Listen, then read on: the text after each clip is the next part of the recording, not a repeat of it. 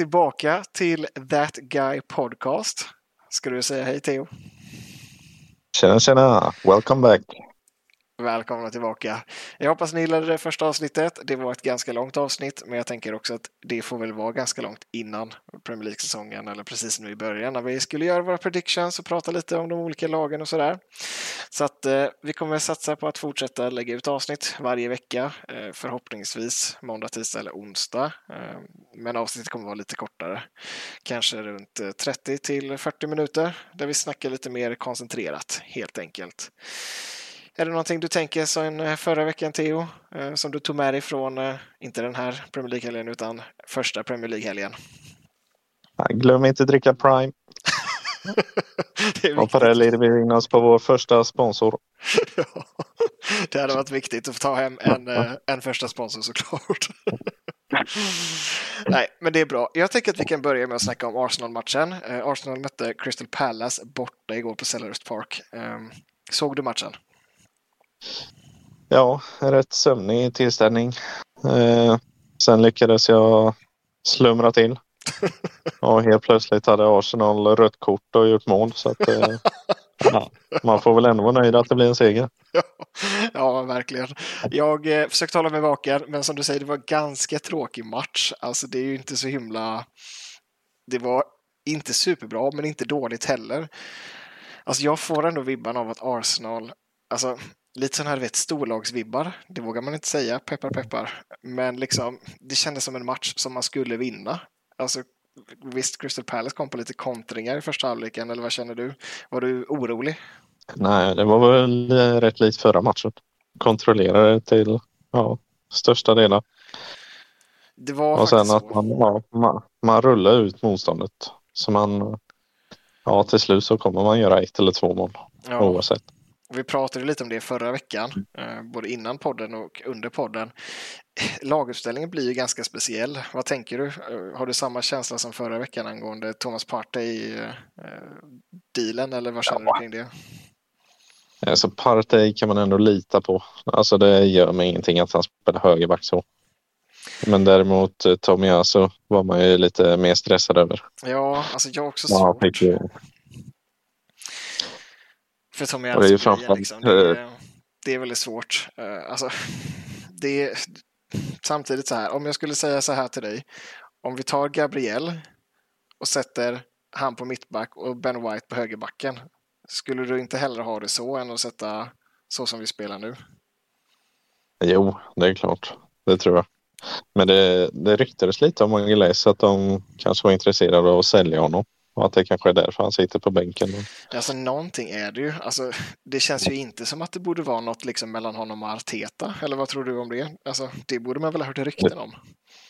Ja, det borde man ha gjort. Men man vet ju, Arteta är ju rätt hård när det kommer till attityd och att man ska sköta sig både på och utanför planen. Så att, eh, ja, man vet ju aldrig. Nej, det är ju det. Och jag blir lite orolig för att jag tyckte att Gabriel var superviktig för Arsenal förra året. Eller hur, hur känner du? Jag vet inte hur man ska ersätta honom med det de har i truppen nu. Timber är skadad också dessutom. Ja, långtidsskada på Jurian Timber från uh, förra helgen. Vad snackades det om? Minst sex månader eller vad är det du har hört? Ja, det, ja, det ligger väl någonstans där. Månadsvis i alla fall. Så att, uh... Ja, shit alltså. Tråkigt framförallt för honom och jag har ändå sett fram emot att se vad han kunde göra med det här laget. Eller vad, vad han kan åstadkomma för laget. Liksom. Det snackas ändå rätt så mycket om, alltså Tomiyasu har ganska låg nivå tycker jag och, och sen har vi ju Kira Tierney som jag förvisso gillar väldigt mycket men som antingen vill gå eller så är han bara utfryst. Eh, tråkigt med Timber skadad nu. Ja, sen kommer ju Sinchenko, verkar, bli, verkar vara på väg att bli frisk. Så det är ju viktigt. Ja, det var Men det är som sagt, man har ju bara en vänsterback i så fall också. Om nu Tierney lämnar. Ja, och det känns ju lite tunt tycker jag för att Sinchenko mm. är ju inte ens en liksom renodlad vänsterback egentligen. Alltså han, han är ju till för någon slags speluppbyggnad, liksom falsk central defensiv mittfältare eller? Ja, lite likt, ja Partey har ju den rollen nu. Så. Ja. Ja, men hur påverkar det Arsenal bakåt då?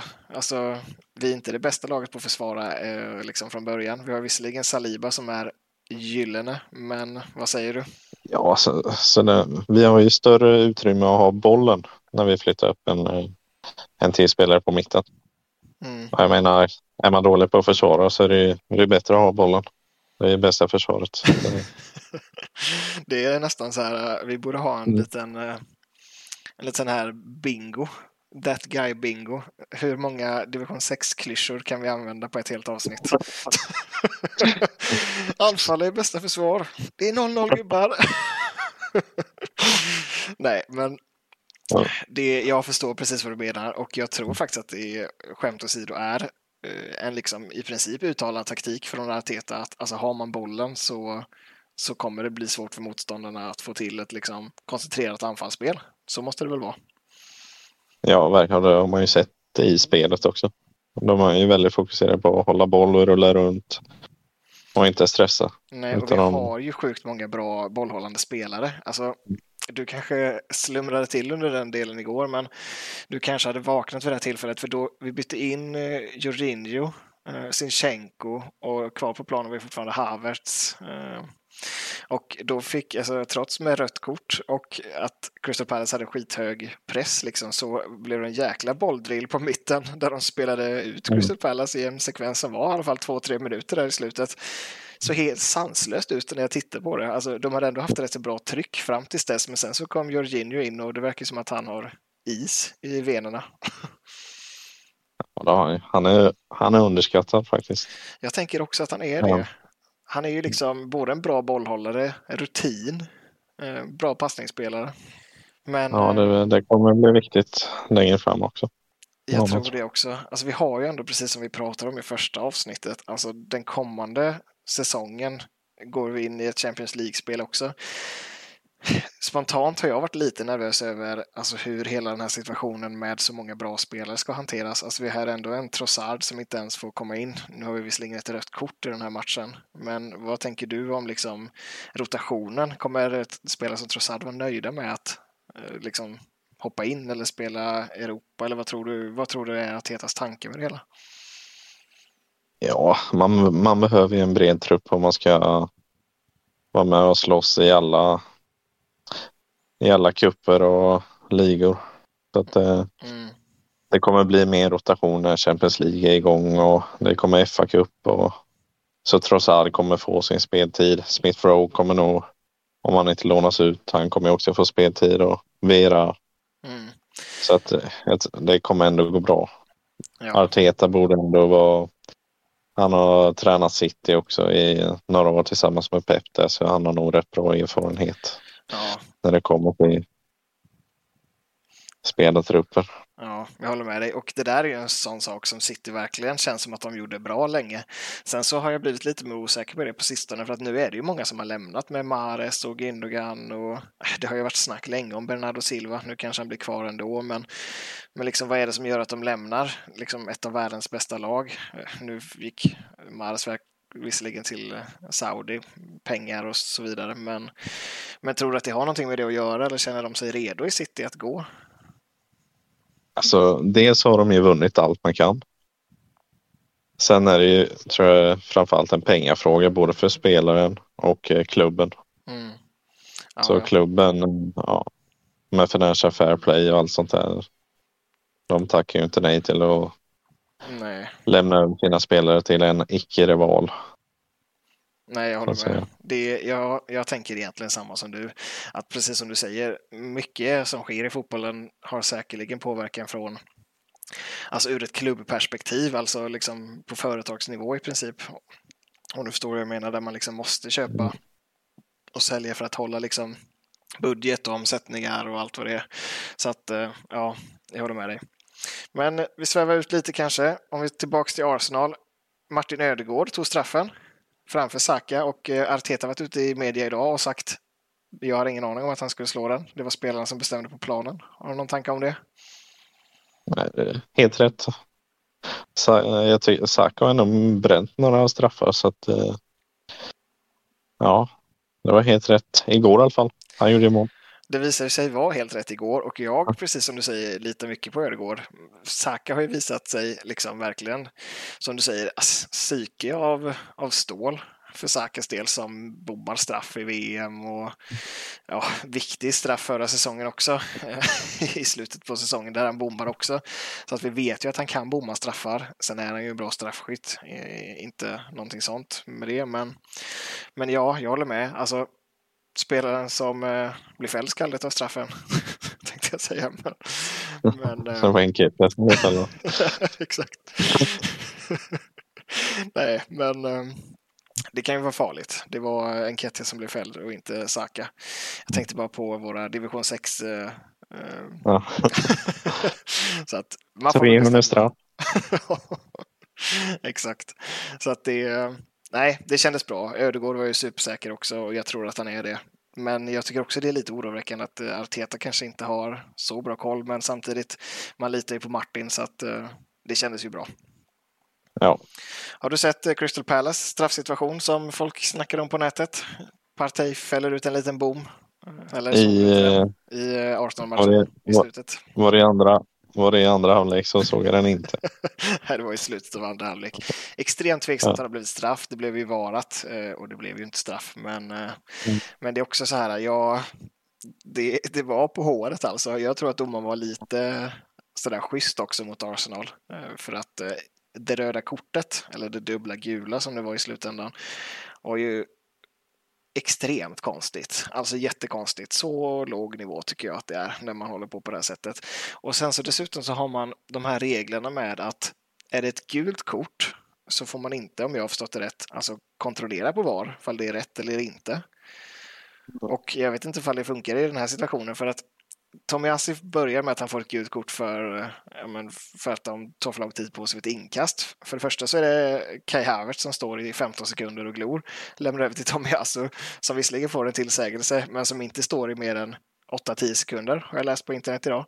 Och ändå får en varning för det. Och sen så bara kort därefter kommer liksom Ayew får verkligen liksom får visserligen vända upp lite på mittplan.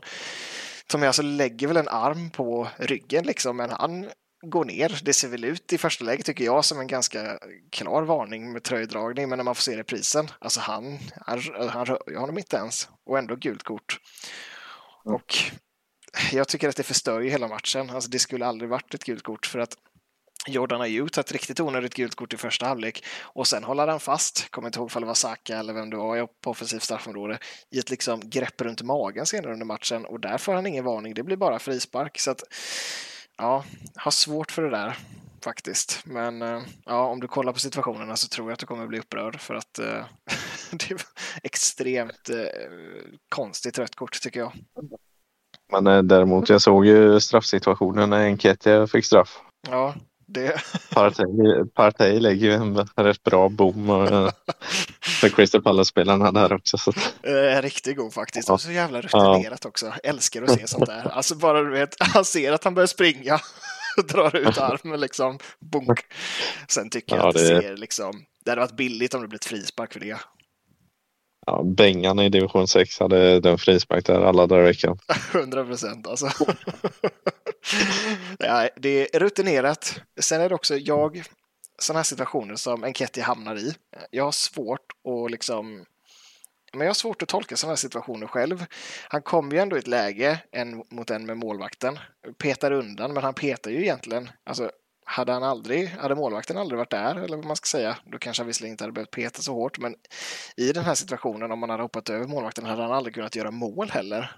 Så att sen klipper han ju honom, så att det är väl solklar straff, men ja. förstår du vad jag menar? Ja, det, ja, jag förstår. Fast det är som sagt, eh, inte målvakten sent ute så behöver han ju inte peta bollen heller på det Nej. sättet. Så att, ja. Ja. ja, det är solklar straff. Det är solklar straff, jag håller med dig egentligen. Jag förstår, jag förstår vad du menar. Ja, det känns som att man har sett en del sådana situationer när man är på väg bort från målet. Men som du säger, det orsakas ju också av att målvakten kommer ut. annars hade man mm. kanske gått rakt på målet. Men annars, överlag, Arsenal tillräckligt stabila och jag ska säga sanningen, man har sett en del matcher borta Crystal Palace. Det är väl en och två gånger man har sett 3-0, 3-1 matcher till Crystal Palace. En sån här kväll. Ja. Så är det. Så man ska vara nöjd. Man ska två, vara matcher nöjd. vi ska, två matcher som vi ska vinna på pappret och vi gör det. Det är viktigt och det var därför jag började med att säga att det känns som att Arsenal har lite storlagsvibbar. Jag vill inte stressa upp det för mycket. Men att vinna när man inte riktigt är asbra eh, känns alltid som ett starkt tecken, eller vad säger du? Ja, så är det. Gött! Jag tänker vi kan prata lite vidare om de andra matcherna i helgen, om det är några speciella som du har sett, eh, som du vill snacka om. Ja, vi kan väl ta stormatchen och City Newcastle. Kan vi Verkligen. börja med. Ja, absolut. Vad tycker du om den? Ja, inte världens roligaste match om jag ska vara ärlig. Nej. Eh, City, fruktansvärt bra måste jag säga. De är så stabila, de trillar boll och de möter ändå ett bra lag. Men eh, nej, de Nej. imponerar på mig. Jag håller med och man blir ju nästan lite irriterad faktiskt. Ja. Alltså så känner jag. Eh, Vi, du och jag brukar ju skoja om Phil Foden, Phil Foden som vi brukar säga. Alltså, jag har nog aldrig sett honom så bra nästan som han var den här matchen. Riktigt flyt alltså. Så fruktansvärt snabb. Eller vad säger du, vem imponerade mest på dig? Ja, det är Phil Foden då. Janne måste hålla koll på han i fortsättningen. Ta ut han i svenska landslaget snart. Det hade varit riktigt mäktigt om farsan kommer från, från Sverige och vill byta landslag. nej, nej, han var fruktansvärt bra. Han var Ja. verkligen det. Och eh, precis som du Och säger. ba- back, backlinjen, Kyle Walker, är brutalt stabil. Alltså hur kan han vara så snabb fortfarande? Hur gammal är han, mannen? Han var 27 eller något. Han är ändå så pass ung. Jag tänkte att han var över Jag, skojar bara. Han lär vara över 32 kanske. 27. Ja. Jag ser. När du sa det så 33. tänkte jag att det var rimligt, men vi är 27. Han kan fan inte vara 27. 33 år så. Ja, alltså det är nästan orimligt hur snabb man kan vara för att vara så pass gammal. Och som du säger, han är ju inte liten heller. Alltså, skulle han chargea på, på en själv, liksom, han hade ju han hade inte ställt sig upp samma kväll för fan. Vad tycker du om eh, Isaks performance då? Rätt osynlig. Men det är ja, svårt. Man ska inte döma allt för mycket mot, mot ett lag som City på bortaplan. Men eh, ja, ska man vara en toppforward så förväntar man sig lite mer. Ja, men jag håller faktiskt med. Alltså det, jag hör snacket eh, om liksom det här med att det är en tuff match och det här, men en annan forward, en liksom riktig toppklassforward kan ju skapa chanser ur ingenting. Eh, lite så, eller håller du med mig? Ja, verkligen. Sen är det blir han levererad till chanser, ja, och då sitter de väl kanske också. Men Mm. det är ju, ja, jag håller med dig. Ja, det Jag är... vet inte om man, om man hade bytt plats på Anna Håland. Jag vet inte om Håland hade lyckats så mycket bättre. Nej, jag håller med dig. Det, det håller jag verkligen med dig om. Och det där känns som att det börjar bli en riktig fråga för folk. Alltså Haaland är ju mycket mål, men jag såg också lite stats häromdagen i liksom finaler och semifinaler och liksom viktiga matcher så gör han inte så mycket mål. Har det någon liksom, vad tror du det beror på? Det är väl hårdare be, bevakning så säkert i de matcherna. Men det lämnar yta till resten av laget. Så Ja, att det är väl därför de vinner matcher ändå. Så.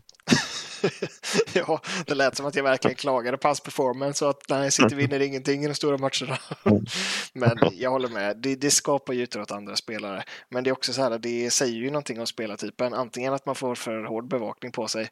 För vi har ju sett spelare, eh, Lewandowski bland annat, som kan avgöra viktiga matcher. Ronaldo som gjorde det ofta förr, trots att han kanske var erkänd som en av de bästa fotbollsspelarna i världen eh, i Real Madrid för tillfället. Eh, Så att, ja, det är liksom, jag känner att man skulle, jag skulle vilja se det innan jag sätter honom liksom som de bland de bästa i världen. Nu är jag ju en av de bästa forwardsen, men förstår du vad jag menar? Jag har inte riktigt den där legendkänslan. Eller vad säger du? Nej. Nej, kanske inte än om man pratar rent över världen. Så kanske han inte är riktigt här än. Nej, Bland de främsta i alla fall. nej, jag håller med. Men eh, ja, annars inte superspännande match överlag heller. Newcastle City, eller City Newcastle. Så att det, det, känns ju som precis som vi sa förra veckan att City kommer vara där uppe. Det hade vi väl alla räknat med, men att Newcastle också kommer vara det. För att det är fortfarande bara 1-0 mot en av de tuffaste motståndarna på bortaplan. Eller vad säger du om Newcastles vibbar från den här matchen? Det är väl inte så mycket att säga. De blev... Mittfältet hade man förväntat sig lite mer av. Mm. Uh, med Tonali, Joel Linton. De är tunga men det... Det funkade ju inte ja. riktigt den här matchen. Alltså Joel Linton var ju riktigt wasted i den här matchen. Mm. Så att, eh, nej men jag håller med. Någon annan match du såg? Jag kikade lite på någonting som jag tänkte vi kunde snacka kort om i alla fall. Everton. Är det liksom eh, Championship-varning på det där gänget alltså? Det verkar riktigt kassa. Ja, de går det tungt för. Och det känns som att de tar med sig det här från förra säsongen, det här tunga, eller? Det, det var ju så himla tungt ett tag förra säsongen. Och det känns inte som att det blir bättre nu. Nej, precis. Och det 4-0 mot Aston. Ja. Fast i och för sig, de var ju topptipp eller rätt högt tippade innan premiärmatchen mot Newcastle. Ja. Så det är ju ett bra lag, men... Uh... Men frågan är liksom vad, vad man tar med sig från det här. För att jag kikade lite faktiskt på, på Everton um, och såg, alltså de har ju ändå inte, alltså de har ju ett rätt så bra lag. Det här laget ska ju inte få storstryk mot mot Aston Villa med 4-0. Vi har ändå Pickford i målet, det är Tarkowski, Keane, eh, Gay, Dokore, Calvert Lewin, Nayobi. Alltså, det är liksom inga, kollar du på Aston Villas startelva så alltså, visst, de är väldigt bra. De har ju många bra spelare och det snackade vi om i första avsnittet. Men jag menar Olly Watkins, Diaby, Leon Bailey, Douglas Lewis, Martinez, visserligen VM-målvakt, men eh, hjältemålvakt, men eh, men jag menar 4-0, är det verkligen så stor skillnad tycker du? Nej, det, det ska det väl inte vara. Sen det är många, alltså så, Everton har hyfsade spelare. Men de uh, har väl inte fått ihop det på den nivån som ja, varje enskild spelare en gång har varit. Om man säger. Nej, så man kanske överskattar spelarna lite också.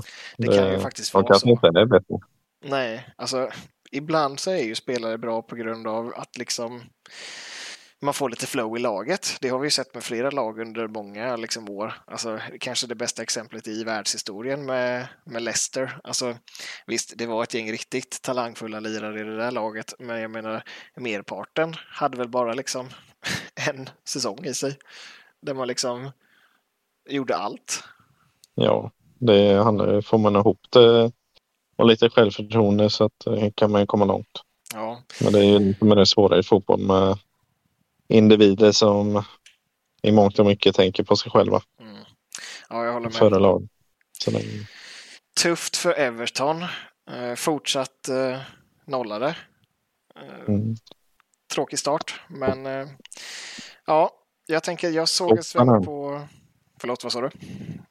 Tottenham. Tottenham. Jag såg bara väldigt kort på den matchen. Vad tycker du? Ja, de imponerade i andra halvlek framförallt. Det är spännande. Herregud, de, ja, de spelade ut uh, Manchester United totalt. Ja. Det var något dröjläge här och där för United, något stolpskott och sådär. Alltså, vem tyckte du var den mest, alltså, vem var det som gjorde skillnaden? Var det laget eller var det någon viss spelare? Alltså, jag såg ju efteråt så verkade ju många hypa eh, Matar Sarr. Eh, Bizuma var väl också, fick väl lite hype där i studion, men, men vad tänker du, var det de som stod för det eller är det Madison som har kommit in från, från Leicester och gör skillnaden eller vad? vad det är väl spelsättet, spelsättet, de spelar, spelar en bra fotboll nu. Det är nog första gången jag kan säga att jag, jag hatar Tottenham. Men eh, det var faktiskt roligt att se dem spela. Ja, det, det känns som att de måste spelat jättebra för att du ska sitta här och säga det. ja, någonting som alltså, du vet går ut på nätet. Om man är van med liksom, Tottenhams tråkiga fotboll liksom.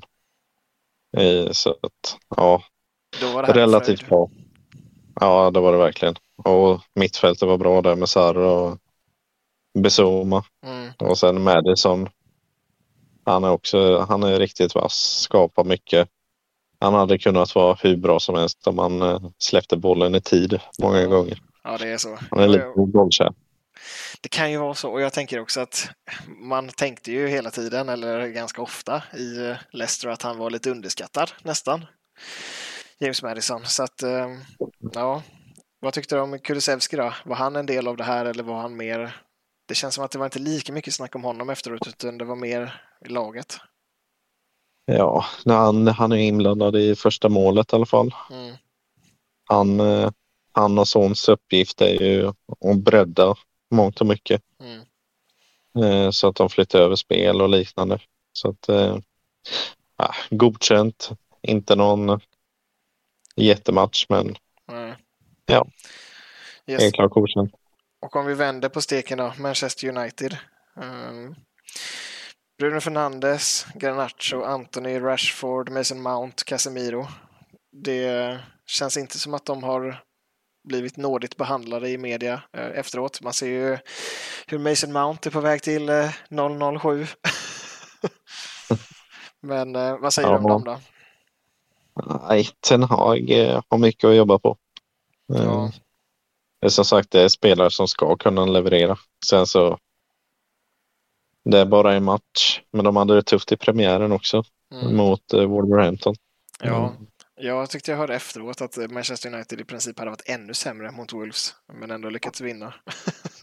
Så att, ja, eh, precis. Så att de har en hel del att jobba på. ja, tufft ju. Och eh, någonting som jag måste säga innan vi lämnar Manchester United också, Lisandro Martinez. Där har vi Premier Leagues mest överskattade mittback. Jag håller med. det är bara det som jag vill säga. Efter van Dijk kanske. Efter van Dijk kanske. Det är liksom så här, de, är, de är där uppe och dansar med varandra om det. Vem är det som är den mest överskattade? Ja, jag håller med dig. Det är Van Dijk också tveksam faktiskt. Han är bra, men inte så som alla säger. Jag tänker vi kan ta en liten, liten stund, eh, trots att tiden går, att snacka lite om Brighton också. Eh, otroligt gäng, får man väl ändå säga.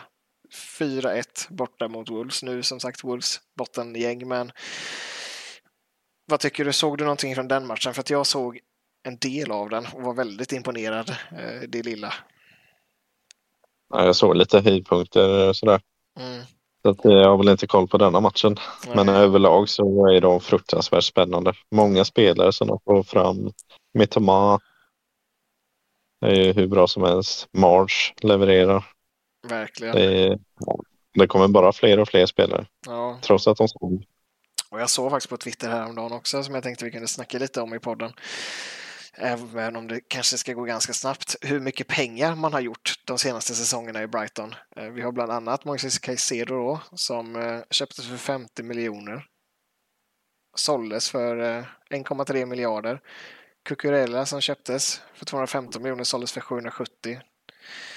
550 miljoner i vinst. Vi har Ben White som vi känner till allt för väl.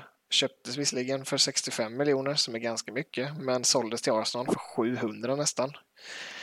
McAllister gick till eh, Liverpool nu. Bissoma gick till eh, Tottenham. Trossard gick till Arsenal. Sanchez gick till Chelsea nyligen. Dan Byrne gick ju till Newcastle eh, förra säsongen. Det är många miljoner det här. Alltså, räkna ihop det, de som var med på bilden så är det väl uppemot ja, men nästan 3 miljarder. Hur lyckas man med någonting sånt här? Alltså, Ja, jag vet faktiskt. Det måste vara ett bra koncept genom hela klubben. det måste ju Mm. någonstans finnas någon riktig hjältescout i den klubben eller vad, vad tror du? Ja. ja, men det är lite som Oskarshamn och Brighton kanske har lite samma scouter. Ja, Nu pratar vi hockey då, Oskarshamn. Och, tror du också som De AIK? Jag bara, vad fan vet du om deras scouting? Ja, det har varit mäktigt. Nej, men jag håller med och vi kan väl lämna Brighton där med att det ska bli roligt att fortsatt följa dem den här säsongen. verkligen. Har vi någon annan match Mm. från helgen? Ja, Liv- Liverpool hade vi där med. Det var ju det. solklart rött där på McAllister. Det är ju inget att snacka om. Nej, fy fan. Det är den fulaste tacklingen jag sett på hela säsongen. Ja, faktiskt. Det var, ja, det var tur att han hade, att han hade benet ovanför gräset. Annars hade benpipan gått. Verkligen. Tråkigt att se. Från den snubben alltså.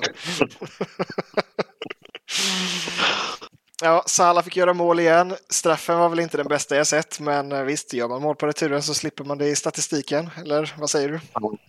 Ja, det är smart. Väldigt smart. Höjer marknadsvärdet mycket, där man inte bara har 12 straffmål utan man har spelmål. Med väldigt billig straff där. Ja, det kändes som att det var det också. Det är alltid med Liverpool alltså. De, eh, Ja, de har de alltid med sig. ja, de och United. Ja, Det är helt det, sitter, det sitter domare som är Liverpool United-fans och dömer matcher liksom. Ja, 100 procent alltså. Det är riktigt, eh, riktigt tveksamma performances. Sen eh, McAllister-kortet, det var väl för att, ja, men för att hålla liksom, eh, man man kan ju inte visa allt varje match. Nej. Men annars en stabil seger. Det var inte riktigt, jag tänkte ändå på när eh, Arsenal fick rött kort att det hade varit kul om, eh, om Arsenal kunde visa samma tryck som liksom Liverpool fortsatte ju köra över Bournemouth. Nu Bournemouth Ja. sämre än Crystal Palace visserligen, men efter det röda kortet och Jota gjorde ju 3-1 nästan direkt efter, eh, Mm. efter att det röda kortet delades ut. Men det var inte riktigt de Arsenal som, som Arsenal fick till, utan det blev snarare att Crystal Palace tryckte på som fasen efter, Mm. efter målet. Men ja, det beror väl mest på att Bournemouth är ett dåligt lag, eller vad säger du? Ja, och sen eh, Bournemouth kanske skulle haft en straff innan Liverpool där. Kanske det hade stått 1-2 och då hade det kunnat bli en annan match också. Ja, det är ju eh, mycket tillfälligheter. men det, ja, Liverpool var bättre sett över hela matchen så det är inget att snacka om egentligen. Nej. Nej, jag håller De med. är bra på hemmaplan också. Ja, Premiär. Väldigt svårt och eh, att slå på uh, Anfield ju. En eh, match som jag såg rätt mycket av, West Ham-Chelsea. Såg du något på den? Ja, väldigt lite. Ja, jag såg nästan hela matchen och blev extremt imponerad. Det här kommer ju låta konstigt nu när de fick stryk med 3-1. Men Raheem Sterling var som eh, på nyttfödd. Han sprang som en jäkla galning. Supersnabb och liksom, gick som rakt igenom. Men eh, det hjälper ju inte när man inte gör några mål. Det, det ja, svårt läge för Chelsea. Ja, det blir... ja men det, de, har, de spelar bra de gångerna man ser på dem. Men det är som sagt, som du säger, det är ingen som gör mål. Nej, och vi pratade lite kort förra veckan om vem som ska göra målen. Alltså, jag blev inte så... Alltså, Jackson, han var inte dålig, men det var också lite så här... Det var inte den mest framträdande målskytten jag sett, för att då hade han ju gjort fler mål. Alltså, det var... Ja, det, det. Man hade ju hellre haft en Ketja än eh, Jackson tror jag. Verkligen. Om man är ute efter mål Ja, och faktiskt. ska man vara sån, alltså tittar man på elvan så känns det inte som ett lag som har spenderat typ två miljarder de senaste fem veckorna. Alltså så. Visst, Chukwuenka var, han var väl OK, han gjorde mål, men jag menar, du har egentligen ingen superstjärna som, som visar vart skåpet ska stå. Och en vändning i matchen kommer ju faktiskt när Chelsea får straff. Uh, Enzo Fernandes uh, kliver fram och uh, slår en av de sämsta straffarna för säsongen, får man väl nästan säga. Hittills i alla fall. Men kanske även på längre sikt. För det är fan ingen bra straff. Och en miljard, visst, det blir inget straffmål för sådana pengar alltid, men jag blir inte övertygad av de här killarna och speciellt inte efter liksom Antonio kommer in och bara pressar in bollen i bortre 3-1 och alltså Chelsea skapar mycket men kommer ingenstans. Så kändes det. Och lite så här uh, minispaning faktiskt. Ward Prowse tyckte jag var rätt så bra. Speciellt set pieces, det vet vi ju. Men uh, vad tycker du om honom? Underskattad. Spelat i ett ja, rätt dåligt Southampton in- innan. Mm. Så med lite mer kvalitet runt omkring han så kan han nog blomstra ännu mer. Han har ju ja, en av de bästa fötterna i ligan. Så att, eh, Verkligen, och speciellt på frisparkar och hörnor och sådär. Och Mm. har man Michael Antonio som eh, inte gör en supersäsong förra, förra året, men, eh, men gör en bra säsong, eh, så kan man nog få ut rätt så mycket av honom, eller vad säger du? Ja, det tror jag verkligen. Eh, Och sen Det eh, kommer West Hams mittback Aguerd, vet jag inte om det ska uttala så. Riktigt onödiga kort för honom. ja, tar ett rött kort där i 67 minuten, bara slänger sig. Vet man att man har gult kort så gör man inte så. Liksom ja. verkligen håller på att sumpa ledningen, men vi har ju en räddare i nöden. Moises Caicedo har fått reda på att man får betalt trots att man spelar som skit. så att, han ger eh, West Ham en straff i 90 plus 5 och ja, 3-1 till West Ham ett faktum. Ja. Det, ja, de har ju Susek också. Som uh, Ward-Prowse kan, ja, som Ward kan måtta Verkligen. och hörnor mot. Så. Ja, så han var också väldigt bra i matchen. Alltså han är ju bra på det han är bra på. Han är liksom kanske ingen liksom Jorginho spelmässigt, men riktigt stark defensiv mittfältare och som du säger på huvudet. Det var ju en, eh, var det förra säsongen eller för förra när han gjorde mål varje match som nickade in eller gjorde två mål eller hattricks och liksom var helt galen. Jag såg också, om vi ska ta lite avslutande, bara snack. Ivan Tony satt i en podd häromdagen och sa att han gillade eh, Liverpool och Arsenal. Är det en spelare du hade tyckt att Arteta borde vara intresserad av? Ja, varför inte? Han vet hur man gör mål. Alltså det är en fullt ja, godkänt bra fotbollsspelare. Liksom. Ja. ja och en, en karaktär också. Så att, eh, men frågan är om han är bra för laget eller att om man... Nej, men jag håller med. Det är, man vet ju inte riktigt hur det hade slutat med en sån kille i, i laget. Visserligen är det Balls att betta på sig själv och göra mål eller vad var det han hade gjort? Ja, han har fått alla sina kompisar att betta hur mycket som helst på att han skulle ta gult på en match. Ja, var så? ja. Och så plockade han en kik i gult också. Verkligen. Nej, men det, jag håller med dig. Svårt att veta ifall det skulle hjälpa. Jag tror inte att jag skulle spela honom framför Enketia, Jesus eller Kai Havertz eller uh, Balogan för den delen heller. Eller vad säger du? Skulle du hur skulle du ranga honom om han var i Arsenal? Ja, Jesus etta. Tony, Enketia fightar som en andra vad. Mm. Beroende på hur de levererar. Ja. Så det, ja. Ja, det, då sätter du honom ändå rätt så högt ju. Ja, men det tror jag. Vad man har sett av honom i Brentford. Ja. Så. Yes, och om vi ska försöka wrappa upp lite granna igen, nu säger jag det för andra gången. Har du något eh, favoritmål från eh, helgen? Ja, jag tycker Ödegårds mål är fruktansvärt snyggt. Straffen är eh, riktigt bra slagen faktiskt. Den har varit svår att ta ändå. Ja, så. Ja, om man ska vara opartisk då. Det är väl ja, Kolosevskis assist där till Tottenhams mål. Alltid trevligt att se en svensk leverera. Ja, är bra. Jag fastnade för mitt Thomas mål. Om du inte har sett det måste du kolla på det sen. Alltså, jo, jo det har jag sett. Det är sjukt. från halva plan och alltså, blir ryckt mm. i axeln och tröjan typ tre gånger och ändå bara liksom rullar in den. Den snubben kommer kosta miljarder alltså. Riktigt trevligt. Ja, ja. Han är i city snart tror jag. Känns ju nästan som det. Det, ja, Hamer Gjorde ett rätt så snyggt mål också. Ja, just det. Lite tråkigt att Elanga inte fick starta trots sin... Ja, verkligen. Sin Konstigt. Eh, Chris Wood kommer såklart in också i 89 nickar in ett inlägg från Serge Aurier i den matchen. det, var liksom, det var skrivet i sten. När jag ser att Chris Wood håller på att bli inbytt, man bara nu jävlar ska en måtta in i boxen här. det var faktiskt rätt så snyggt också.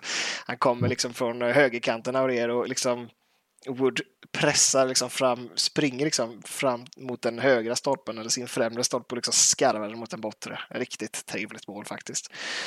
Lämnade Newcastle när det blev lite för mycket konkurrens från eh, Isak, men eh, ja, underskattad spelare ändå, eller vad säger du, Chris Wood? Ja, han, eh, han gör det man förväntar sig. Ja, faktiskt. Och inte, varken mer eller mindre. det kan vara skönt ibland också bara ha en ja. gubbe som gör det han ska. För en gångs skull. Ja, eh, det var väl egentligen det mesta. Jag tror att vi har hållit på nästan eh, 35-40 minuter nu. Jag tänker vi kan avsluta med en sista snackis eh, från Arsenal. Declan Rice blev man of the match igår. Var det någonting du höll med om? Och det jag såg så, ja, stabil, stor, pondus. Verkligen. Och det känns som en sån match, speciellt från och med att det blev lite sådär gruffigt mot slutet. Där man verkligen behöver en sån snubbe som honom. Lång och snabb och brytningssäker. Det är, det är inte alltid man har sett det i Arsenal. Partey har visserligen varit bra många gånger, men ibland har man också sett att han kan ut och svaja lite. Och eh, ja, jag tyckte faktiskt att eh, Declan Rice gjorde det jättebra på matchen igår. Eh, sen så vill jag väl se lite mer från honom framåt. Och någon som jag också vill se mer från framåt är faktiskt eh, Kai Havertz. Det, ja. Jag vill inte lägga någon hets på honom, men han behöver få tid och jag hoppas att han fortsätter få det från Arteta. För jag tror att han kan bli riktigt, riktigt vass. Fast sen han spelar ju, säga, med central mittfältare så hur mycket man förväntar sig framåt kontra hur mycket han hjälper laget med passningsspel och diverse annat. Ja. Det är lite... Nej, han håller med. Nog. Ja, han, gjorde, han gör nytta, men det är också så här, man vill ju se det där. Jag vill att det ska blixtra till lite mer. Förstår du vad jag menar? Ja, det, liksom, det är bra, han öppnar ytor, han är liksom säker med bollen, men man vill också se lite mer av det här liksom Ödegård, liksom the moments som avgör matcher, som man ser Ödegård göra, de här avgörande passningarna, avgörande målen. Alltså, tänk om man kunde få en sån tillsammans med Martin Ödegård som är så fruktansvärt bra fortfarande. Eh, det, ja, det är ju drömmen såklart, men vi får väl se vad säsongen tar Arsenal. Ja, och just i detta nu så får jag reda på ja, största skandalen i Premier League eh, detta året. Nej. McAllisters röda kort stryks. De går in återigen för Liverpool. Det, det där är fan fake news, alltså riktigt tråkigt att höra. en sån kille ska fan bli anmäld och dömd i domstol för ett ja. sånt övergrepp. Nej, det när man ser det i efterhand så skämt åsido så känns det väl väldigt rimligt att det jag tycker så att det skulle varit gult kort knappt på den tacklingen. Mm. Men äh, ja, det, det känns väl bra för McAllister också. Det känns inte som att han är en så ful spelare egentligen. Nej, han fick ett hjärnsläpp där och då. Ja, det, det kändes som att det var den typen av, eh, av grej.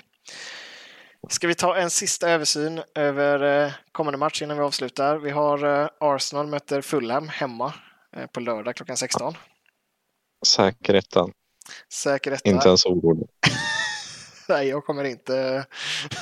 jag kommer inte gardera mig på den matchen, det kan jag säga. Brighton möter West Ham 18.30 samma dag.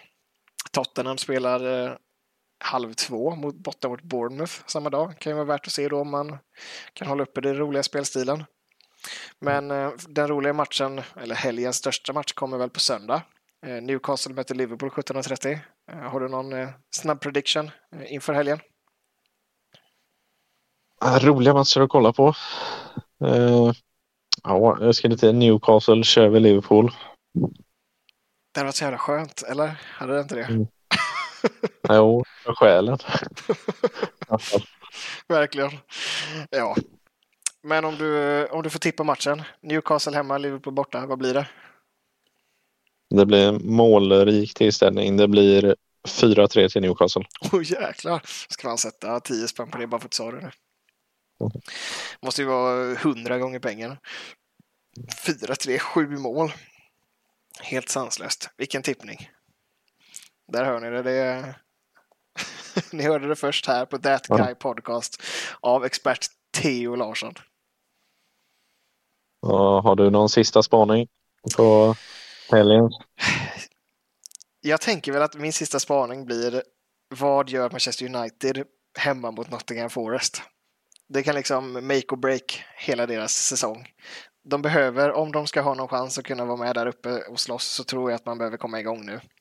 Eh, de har visserligen tagit en trea, men, men mot uh, Nottingham Forest så måste man bara liksom göra en Arsenal-match. Bara liksom kontrollera ha ett bra spel eh, eller rent utav köra över för att så som United har spelat de här första omgångarna är ju då kommer man inte topp 6, tror inte jag.